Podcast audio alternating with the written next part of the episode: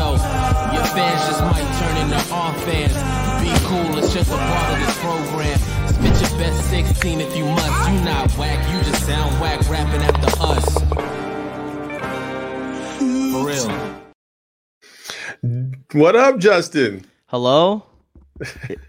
is this is this thing on? It, it is. It does. The does microphone's work. working. Oh does work. wow! Look at that. Finally, It only took a couple weeks for you to get it right the first we time. broke the streak. I mean, uh, it was like a month long streak. yeah, I I, off the almo- show. I almost think you should forfeit that belt on your shoulder right now because of it. I'm down, but um, Yeah. I'm ex- I'm excited for today's show, and the reason why I brought this belt is because you and I are the official heavyweight champion in the podcasting world. I, Why? I, I, I How keep, is that? I keep finding an excuse to bring this WWE belt onto the show. And I was like, I, I can't think of anything. So we're the undisputed heavyweight champions of, of the podcasting world. But even though we are champs, we always appreciate having our guests.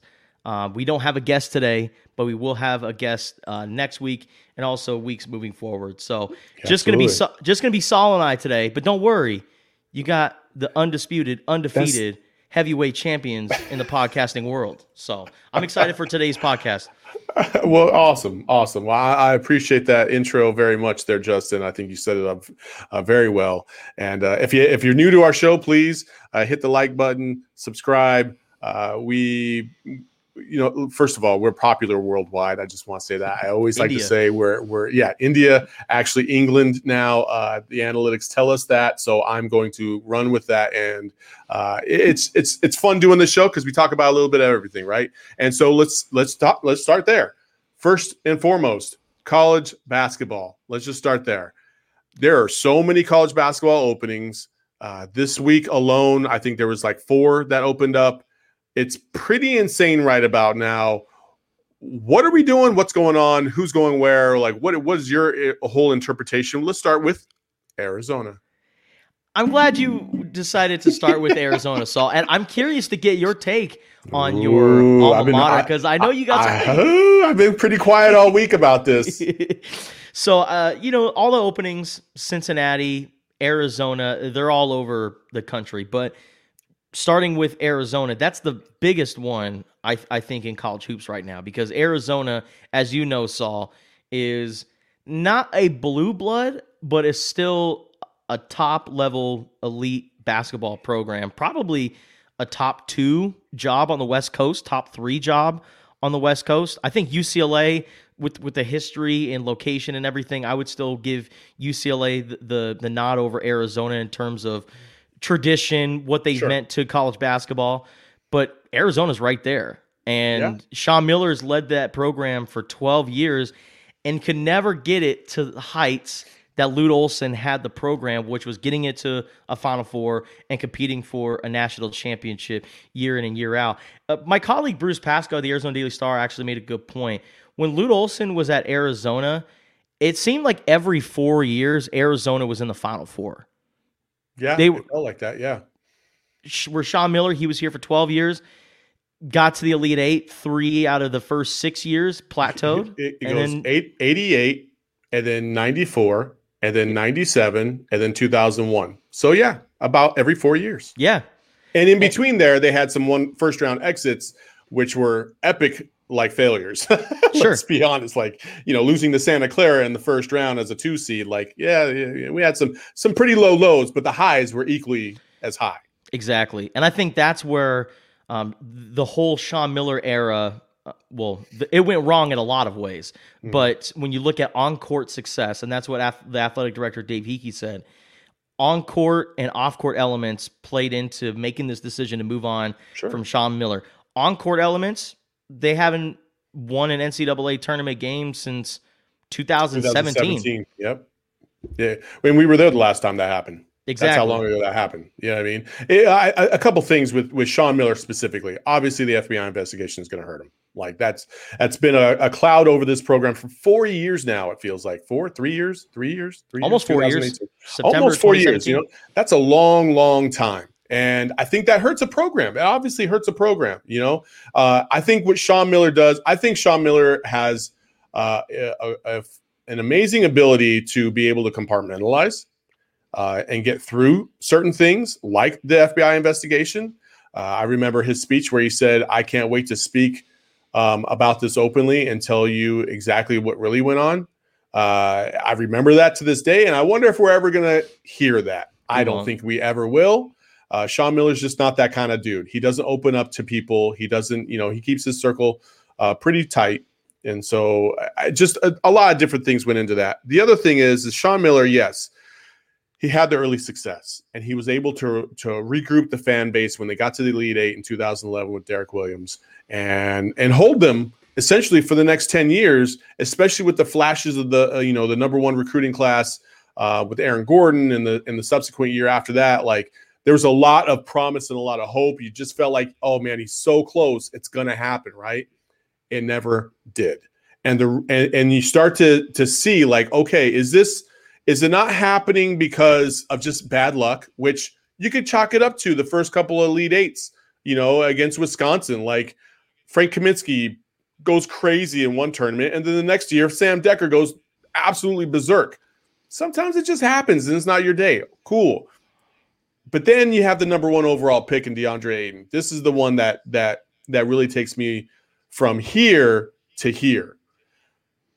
When you have the number one overall pick, and the way that he was being used in that offense and the and the lack of ability to be able to to to draw up plays and and and really come up with sets in order to get DeAndre Ayton the ball in certain opportunities, especially when you're facing a team like Buffalo, you kind of get exposed a little bit. And Sean Miller has largely been known as a pack line defensive coach. Offensively, not as strong a coach as some others in the country. I think that's I'm not saying I'm not breaking any news by saying that at all. Sure. He needed to do more with what he had. And when he had the immense talent and the expectations on that talent, he wasn't really able to live up to where that talent was expected to go. Now, all that aside, he's a consistent 20 win winner.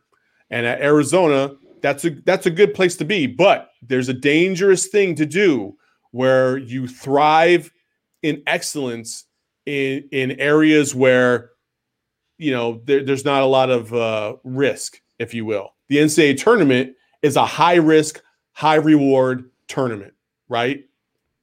He wasn't able to thrive in that in in that situation, at least not since 2015, the last time the Arizona Wildcats made it to an Elite Eight, and it's yeah. and it's been six years and a, a couple first round exits, uh, a Sweet 16 loss to an Xavier team, which was his former employer, and they should have just gotten a lot far, further than they than they did. And and when you see and and the the microcosm is the last time that they lost in the Sweet 16, they lost to Xavier, and Xavier lost to what I consider the best program on the West Coast right now, Gonzaga. And Gonzaga has been to a couple Final Fours in the last couple years. Uh, Gonzaga is that team on the West Coast right now that is the best team on the West Coast. They have the best program on the West Coast. It used to be debatable. It's not debatable anymore. In the last five years, They're five to dog. 10 years, they are the top dog in the West Coast. And they play in the West Coast Conference. That's a problem. If you're Arizona and they were on the border of being a blue blood, they're not blue blood anymore because they can't manage to to reach that upper level like Gonzaga has broken through the ceiling and done. And Gonzaga's kryptonite is not being able to win the national championship, but that's no different than Lute. Lute, the first couple times he went to the Final Four, didn't win a national championship, and then he broke through. There you go. I want to go back to your point about how it's affected every single college basketball program that was involved in the FBI scandal. Oh. I feel like Arizona has it worst and it has affected them in some way. But then I look at all the other schools. Kansas, they gave Bill Self a lifetime contract. but but they weren't even in the F- FBI. They, they, were in the Adidas part. Yeah. part of it. Uh, Will Wade still at LSU. They they make the NCAA tournament. Um, Oklahoma State, they have Cade Cunningham, who's probably going to be one of the top picks in the NBA draft. They go to the NCAA tournament and make somewhat of a run so Bruce, Eric, Bruce Bruce Pearl and Auburn made it to the Final Four two yeah. two years ago, three years ago, like right after the investigation. Yeah. So I I think it's affected programs to some degree, but I think Arizona definitely has it the worst. I will say this too. Also, by the way, just just to throw this out there, I think that there's something here, and I'm not trying to play the race card at all, but I think it's really effed up that you have four head coaches, all of them are white, and you have four assistant coaches who all get hammered, and all of them are black by the FBI. Like, I don't like the optics of that. I don't like the way that plays out. I don't agree with the way, you know, you're busting these guys. You just know that there was more out there that they could have found had they just kind of played it cool. Like the FBI kind of jumping the gun here, I think is the biggest travesty in all this. And for, we have your matter, playbook. For, for that for that matter, the FBI being involved in the first place is an absolute travesty. It's a waste of taxpayer money. It's it's ludicrous. It was stupid to begin with. I think a lot of people agree with that. Um, but I do like what USC did. Like, okay, so Bland got busted and he left. Andy Enfield didn't didn't turn his back on on on on Bland. He said he'll always be a member of the USC family. We appreciate everything that he, he helped us with, and then that was it. So at least you know, like you got caught, you got busted, whatever. Like your boy had your back for a little bit, right? I've never heard Sean Miller say one thing about about Book Richardson since this all went down. And you just know with the control that Sean Miller had in that program, and I think that's why people were believing about the $100,000 to Ayton and all this other stuff, which ended up being complete BS because nothing has ever been proven about that whatsoever. No. And, and, it was a, a shame that ESPN even ran that story in the first place, unverified, undocumented. Like it was a travesty in journalism to begin with. Yeah. But again, you know Sean Miller You've dealt with him day in and day out for the better part of six years, Justin. So I've dealt with him for three straight years. Like anything that goes by, this guy holds grudges against journalists who publish who publish a video of him scolding a player. Like this guy doesn't remember, he doesn't forget anything. Like he's got a photographic memory. The fact that he would let something like this slide on the side, I just don't buy it. Yeah. I just don't. There's something that smells there. Outside of that, let's just take it for what it's worth. Sean Miller is a good coach. Will he find himself in the NCAA? I don't know. There's rumors about him going to the NBA instead. Um, I know a lot of coaches that preferred to go the NBA route because they don't have to deal with a lot of the stupid BS on the side, right? I don't know if he's ever going to coach in college again. Cincinnati is, a, is an interesting proposition for him to go to Cincinnati, possibly. It just so happens that somebody had got fired there this week, and that position's open. Mm-hmm. Ironically mm-hmm. enough, uh, and that was his longtime rival. That was his longtime rival. Cincinnati, Mick Cronin, and Sean Miller. Very fascinating. Very fascinating. Anyway, a lot of coaching openings around the country. The the wheel keeps on turning.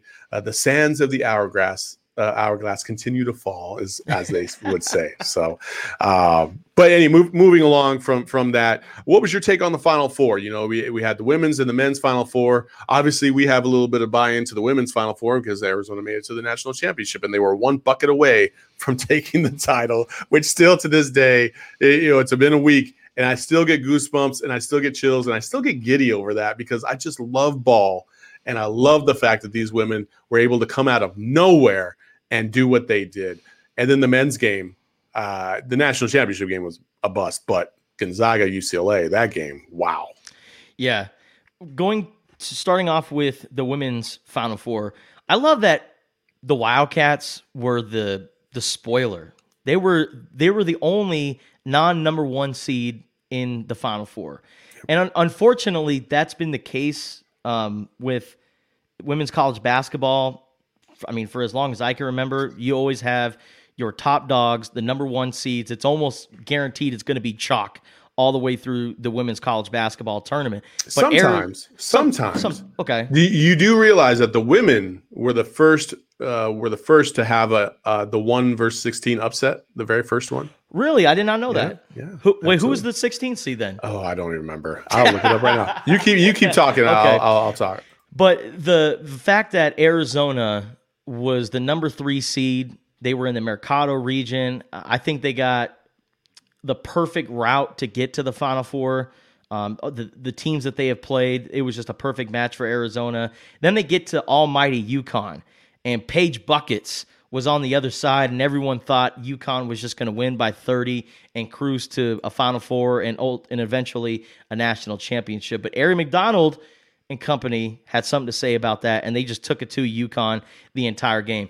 I love that part. That was uh, one of my favorite moments of March. Number in 1998, Harvard. Harvard. Harvard beat the Harvard of the West in Stanford 16 versus 1 first upset right there.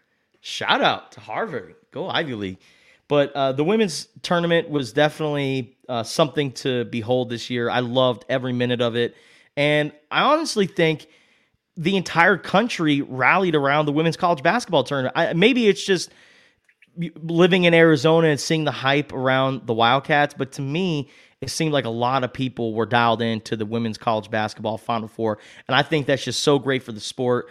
Um, these players are so talented and skilled. To see them get the pub that they got this year, I think it was incredible, and I hope it, it continues. Now, going on to the men's Final Four, that bank shot by Jalen Suggs.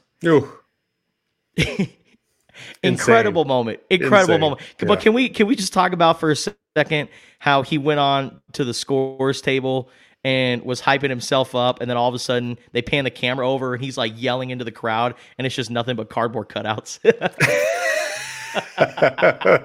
Did you forget? Did you forget? Yeah so yeah there's still a pandemic going on but but that moment was was awesome and also speaking of cincinnati when we were talking about their job opening up, remember their coach Mick Cronin yeah. came over to UCLA yeah. and and was option number seven.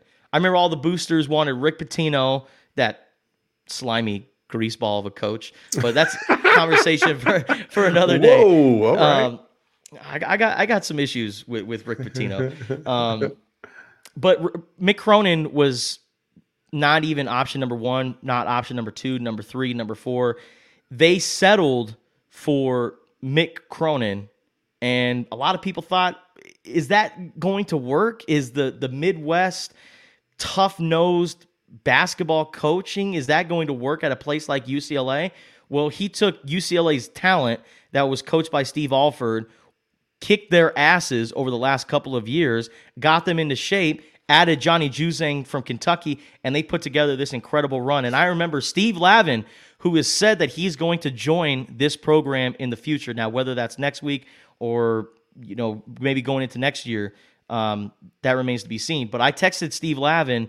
Um, you know, what I, do you think love, about the Bruins? I love me some Steve Lavin. Steve Lavin's awesome, man. Dude, he's, and, he's, he's the goat, man. And he was so excited. And I remember in, I think January, he was on Fox Sports promoting UCLA as a national championship contender. And even I thought he was smoking some of Cali's finest kush. but it turns out UCLA was in fact a national contender. So shout out to Steve Lavin for for making that call. So I mean, oh, yeah. college basketball was, was great this year. Even if it was during a pandemic, uh, Conference of Champions is right, Josh Coleman. Conference of Champions. Dude, I love it. You know, I, I love it. I love everything um, about Steve Lavin. I love the fact that the Pac-12 absolutely represented in the in the uh, the NCAA tournaments, both women and men. They had three teams make it to the Elite Eight. They had two teams make it to the Final Four for the women. One team in in, in the on the men's side. The Pac-12, for as much as they have been dragged through the dirt the last several years, because of off the court things such as you know distribution for the Pac-12 network and things of that nature. They absolutely showed out and showed that there's some good ball out here on the West. Like, yo, if you don't watch basketball except at you know 7 p.m. Eastern, then you're going to miss out on all you know the, the whole other coast that has a whole bunch of hoopers, and most likely if you're watching Kentucky or if you're watching some of the blue bloods on the East Coast, there's probably a good chance that you have some California or AZ represent, uh, you know, on those rosters. And you know, they got to start somewhere. It's because they come out here. You know, that's all the turn. All the good tournaments are out here anyway. Like, let's be real. Like all the good AAU tournaments are in California. They're in Arizona. They're in Vegas. Like, there's a reason for that. It's because people like to live out here, and it's awesome. Just saying. West Coast is great. West Coast, y'all. Let's go. Yeah. West West, buddy. Oh, so anyway, so uh, outside of that, so we got the NCAA tournament. That was cool. March Madness. Uh, the pandemic seems like it's starting to ease up. Uh, you know, there are a lot of venues are opening sports to fans finally again. The venues to fans. Uh, baseball being one of them. And if you took a look at the Texas Rangers and their sold out stadium last week, I'm not gonna lie, Justin. There was a part of me that was like, uh, whew, I got anxiety just looking at this video right now, just thinking about the implications or what could happen if you know one, two, 10, 500 people have COVID in this arena. Yeah, you know I mean, or this in the stadium. Uh, but outside of that, a lot of other teams are taking the responsible approach and opening it up to fans at a moderate level. Uh, I know here in Arizona it's twenty thousand fans. I know other stadiums are like you know three, four, five thousand fans. Uh, but baseball's back, and you're a Dodgers fan, so I figured why the hell not? Let's talk about it. You saw the championship ceremony. What did you think about the rings? Incredible, one of the best ring presentations I've ever seen. The players they get the, the ring box, they open it up. Mm-hmm dude, there's a highlight film inside of the the case where the ring is, and it's, each player has their own like customized highlight reel inside of their ring it's, case. It's like a Top Shot uh, yeah, video yeah. video thing. Yeah, it's it's really cool. Yeah, I love that part, and it was so cool to finally see the Dodgers celebrate getting a championship. It's been a long time coming. Sorry, Saul. I know you guys have suffered so much in LA. Yes, yes. go ahead, carry on ha- haven't won a World Series since 1988, man. And they've had so many opportunities, they just couldn't get over just that that curse. They had the they had to face the Houston Astros, which yeah, curveball. you hear that? You hear that knock? Oh wait, you know what? Wait, so we're already talking about the Houston Astros. I got my trash can ready to go for this baseball season. Um, yeah. No, I I just think uh, you know with the Houston Astros, with the Boston Red Sox, or even you know the Chicago Cubs in the National League over the last few years, the Dodgers have faced so many just good, talented teams, and the Dodgers were always talented, but man, the, the October woes were a real thing, and you felt like Clayton Kershaw was just always going to be just that, that that curse that was never going to be able to win a championship with the Dodgers. Uh, so to see Clayton Kershaw finally get that World Series ring, I think that was the best part about the ring ceremony. And Saul, you can continue to roll your eyes all you want. you can sit there and, and you know and make no, fun just, of us Dodgers fans. I, I just want to say this, okay? It took a worldwide pandemic for you to win a, a world championship, okay? I just want to say that out loud, okay? Like, you, you only like, played sixty games, you, all right? You it sound like all the unless you pay a play 162, okay? I just want to say that out loud. Um, you sound I like fully, uh, I fully expect you guys to go back to back this year, just so you know. Okay, I do expect that. You sound However, like the, the, all the people um, when when the Lakers won the championship, and they said the same thing. Well, you had to go to a bubble. Congrats to LeMickey no, for winning different. his ring. It's it's different because at least the Lakers played like seventy games before it got shut down, and then they had to go back to the bubble. You know, okay. the Lakers played more games than the Dodgers did to win their title. Think about that. Yeah, drink that water. Yeah. you, I'm just saying. You're that guy that calls. Yeah, I'm that guy. L- Mickey. hey, uh, I'm just saying, like, hey, but anyway, baseball's back. Uh, I'm well, we got a no hitter. I'm not the biggest. Yeah. What? I mean, Musgrove last night, the first one in Padres history, 53 years. Oh my goodness. That is, that's amazing. And he's a San Diego guy. He is so hometown the hometown kid. Hometown kid doing it for his hometown team. And so I, I actually had to look this up this morning because I'm like, well, the, the Padres never had a no hitter. Well, let me see all the Major League Baseball teams that have had no hitters. They were the only ones that didn't have a no hitter. Yeah, the only they, one. They the were last, the only ones. The last one before them was actually the Cubs. Did not know that. The Cubs and the Padres are the only two franchises that have played more than 5,000 games without a no hitter. It's incredible. That's pretty. That's pretty incredible. Yeah. Who threw a no hitter for your Arizona Diamondbacks? Uh, that would be Randy Johnson, and it wasn't a no hitter. It was a perfect, perfect game. That's even That's better. Right. That's right, 2004. It only took us six years. Step Mm. up. Big unit. That's right. Um, so yeah, b- baseball is back. I'm not the biggest baseball fan per se, uh, but you know, obviously because of my job, I, I have to cover it and I, I watch it quite a bit. Um, and, and there's something to be said.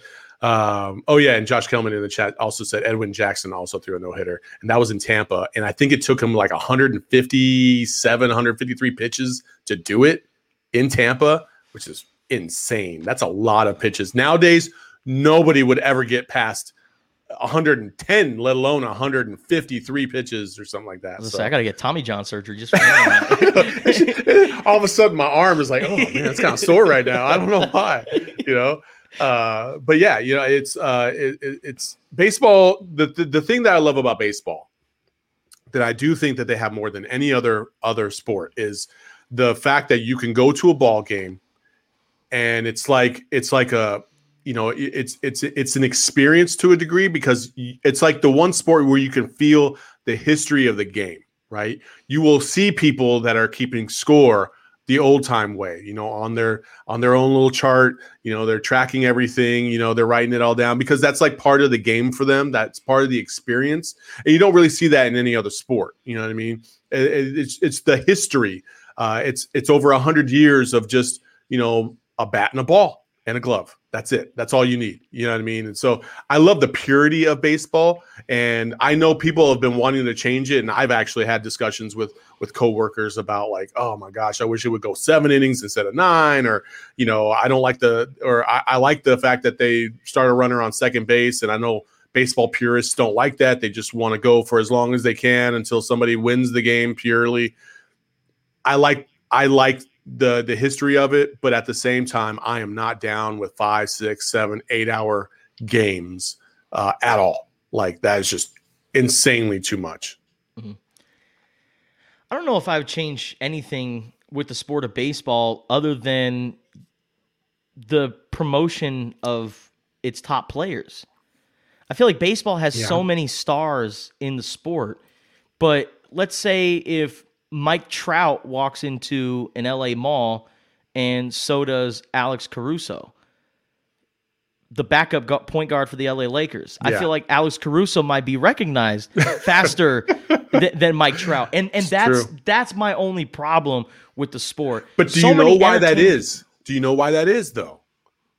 It's because to your point, the NBA does a phenomenal job of promoting their own product, okay? Like Major League Baseball for instance. If you don't know much about this, right?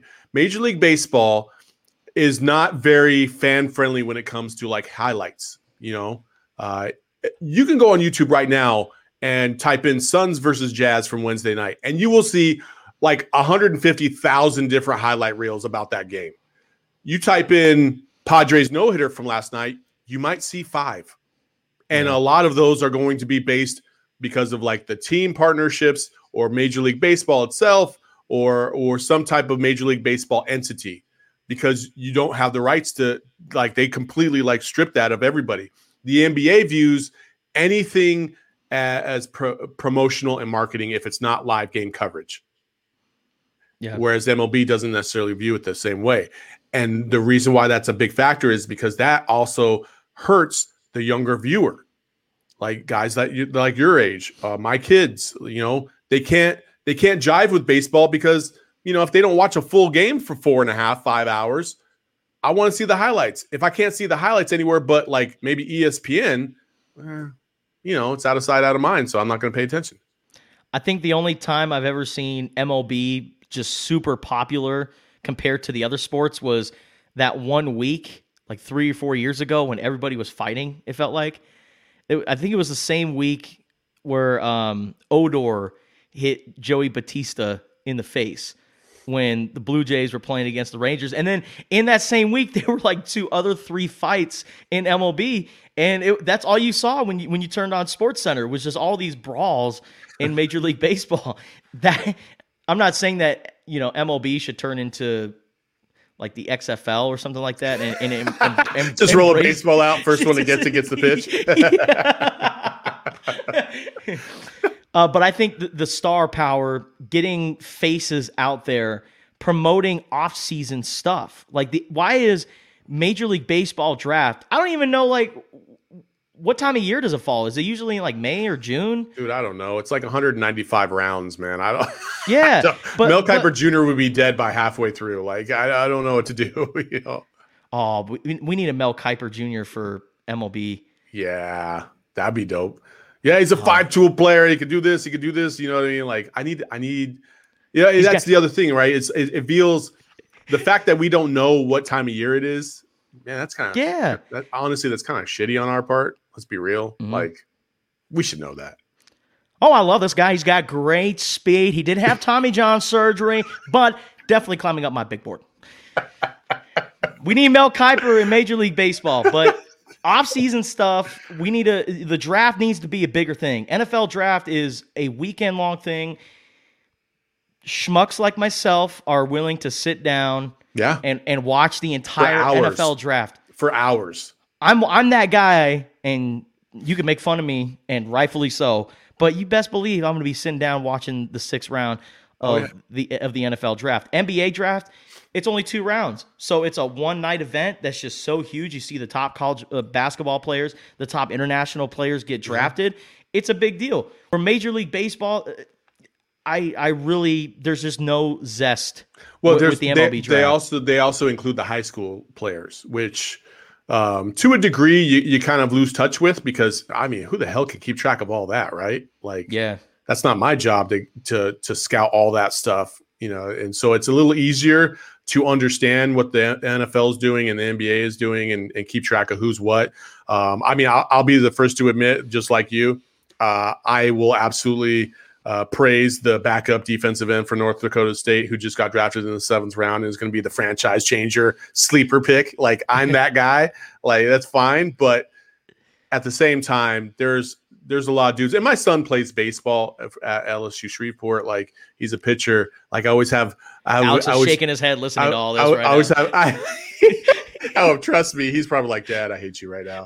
Like, but like, it- you know, I always tell him, I was like, just you know, if you ever got drafted, like, I'll see you every other game.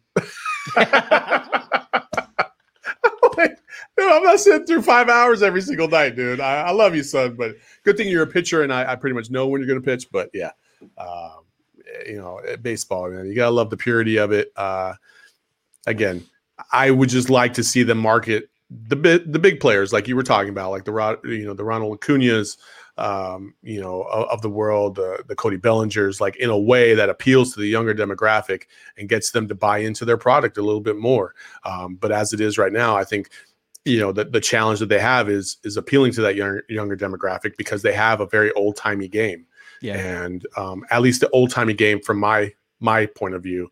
Um, and I've been following the game for 40 years. So Yeah. If Fernando Tatis Jr. walked into this room right now and he didn't say who he was, the only way I'd know it was Fernando Tatis Jr. is because of his hair.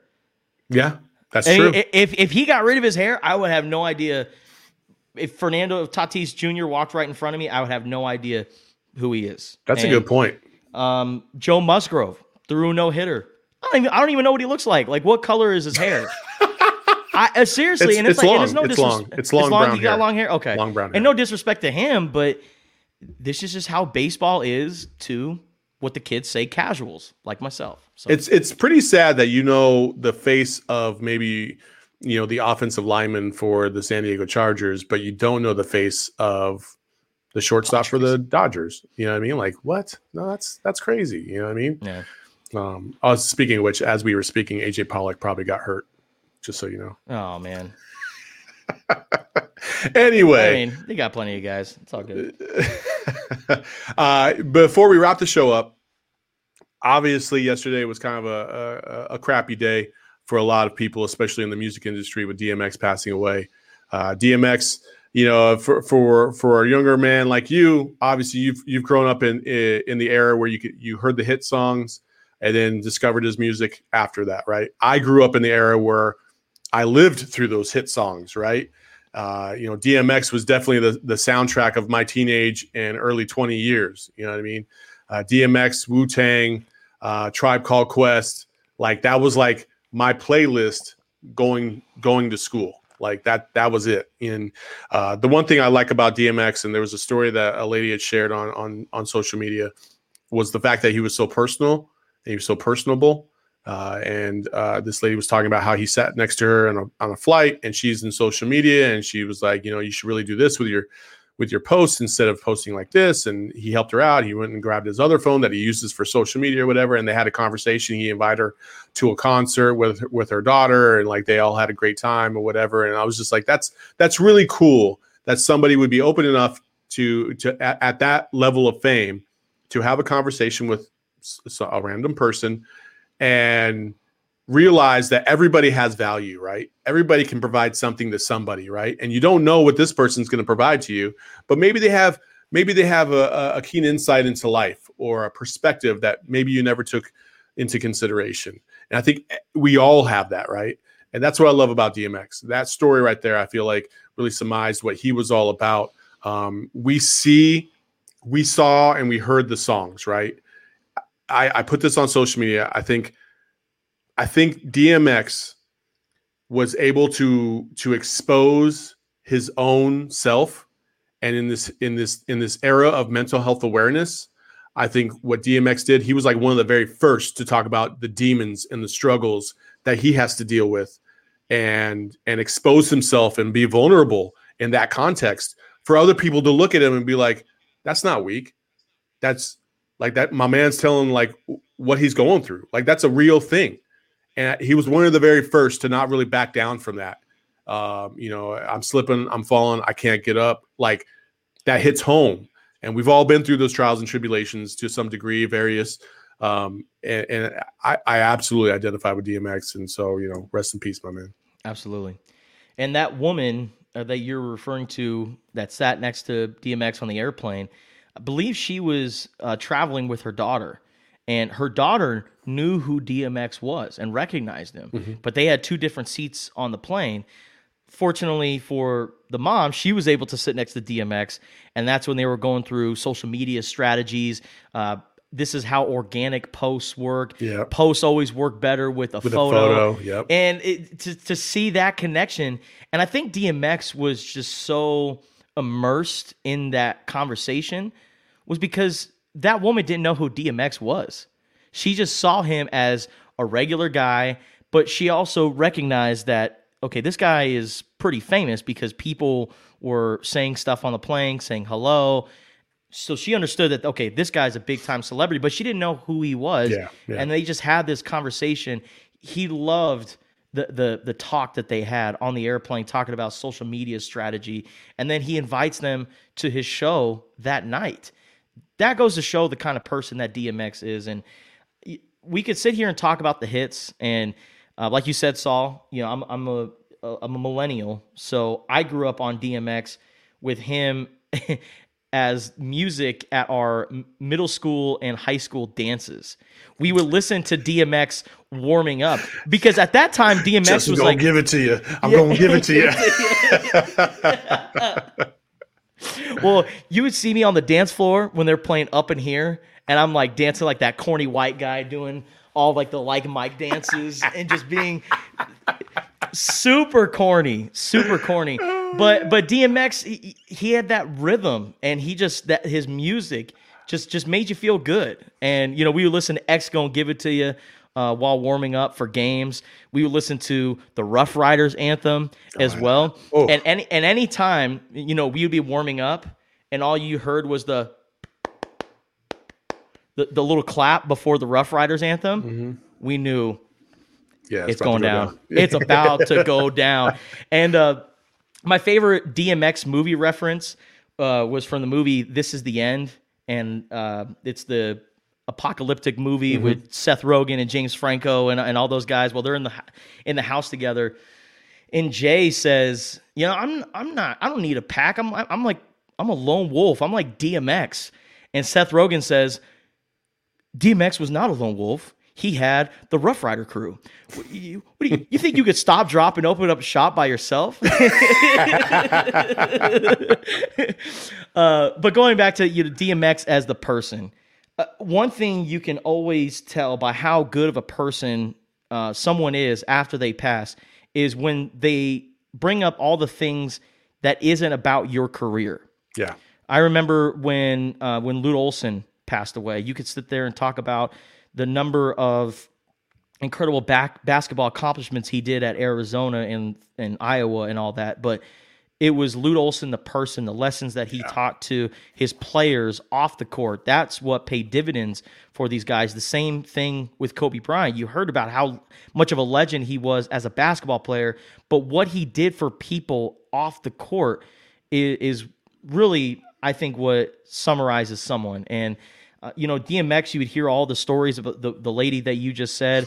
Um, I remember seeing um, a post um, on, I think Complex might have posted it when he was on the the slingshot ball Yeah, with his daughter. with his daughter, and his daughter looked like she was no older than eight nine years old, And she was terrified. And he was too. and oh he was too, but he was he held her hand and said, "Listen, we're gonna go through this together. I got you, baby."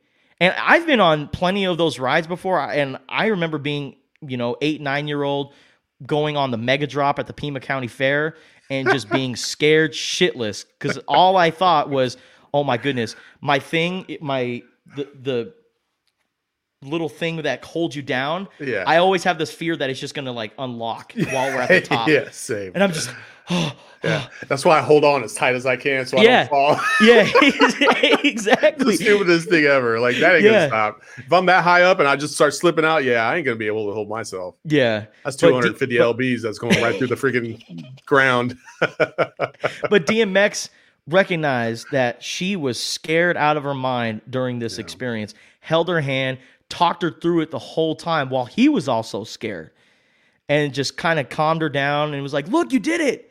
It, the ride's over with. You did it." And she was, she, you could tell she was in shock, but she kind of felt proud of herself because she Yeah. went on this monstrous ride with her dad, and and she did it. And I think that's so incredible. I also saw another post of of a guy in Buffalo that said uh, one time DMX came by on tour and he just went into a random IHOP, went into the back of the kitchen and started cooking omelets with all the cooks, and that was like the best thing that ever happened in Buffalo What? that year. What? That's that's awesome. That's what I love the most. I don't like. I know a lot of people think about like, oh man, it would be cool to like hang out with like Larry Fitzgerald, or it would be cool to like hang out with you know said celebrity or Michael Jordan or what, whatever, like at the club or at his house or doing some fancy shit, right? I don't care about any of that. I would love, I would love, love, love just to do some layman's work or some regular ass stuff with those guys because I feel like in those environments and in those situations, you get who they really are, not the perception of who they really are. When you go to the club, when you're out in public, you're getting their persona, right? But if we're on the golf course and it's just us four and there's nobody else around, now you get to know who they really are. They're going to talk about, they're going to talk to you and they're going to react and they're going to act the way they really are. You know what I mean? If we're playing poker in an intimate setting, nobody else is around. It's just like six or eight of us that's how you really know who a person really is. You know what I mean? Like those are the types of things that I think are just so awesome. And when they can humble themselves to go into the back and be a line cook for us, essentially, that's uh, on another another another level of of humanity that I just I absolutely love. But Yeah. anyway, you know that's that's this episode of the Total BS podcast. Uh, again, please, Justin, tell them where they can find us. R.I.P. DMX. You will be missed. Um, just cultural icon, man. Music, movies, the whole thing. Uh, DMX, you will be missed. But um, this episode of the Total BS podcast, we had fun, but we're gonna have more fun episodes moving forward. So please, please, please, on our YouTube page, go to Total BS podcast, smash the subscribe button, leave us a comment, share with all your friends, go to all of our social media ch- uh, platforms. Twitter, Facebook, Instagram. Give us a like uh, and a follow. Total BS podcast, and then Total BS is everywhere. I mean, anywhere that you can listen to a podcast, we're on there. So if you're a Spotify person, if you're an Apple person, if you're a Google person, whatever, go search Total BS Podcast, subscribe, rate, review, tell us what you think of the show. Because we're gonna have some we're gonna have plenty of guests moving forward that's gonna give us uh, a, a good good look. And I, and I can't wait Awesome. Awesome. Well, until we see you next time, the heavyweight champ says peace. So, peace. Yo, your fans just might turn into our fans. Be cool, it's just a part of this program. Spit your best 16 if you must. You not whack, you just sound whack rapping after us. For real.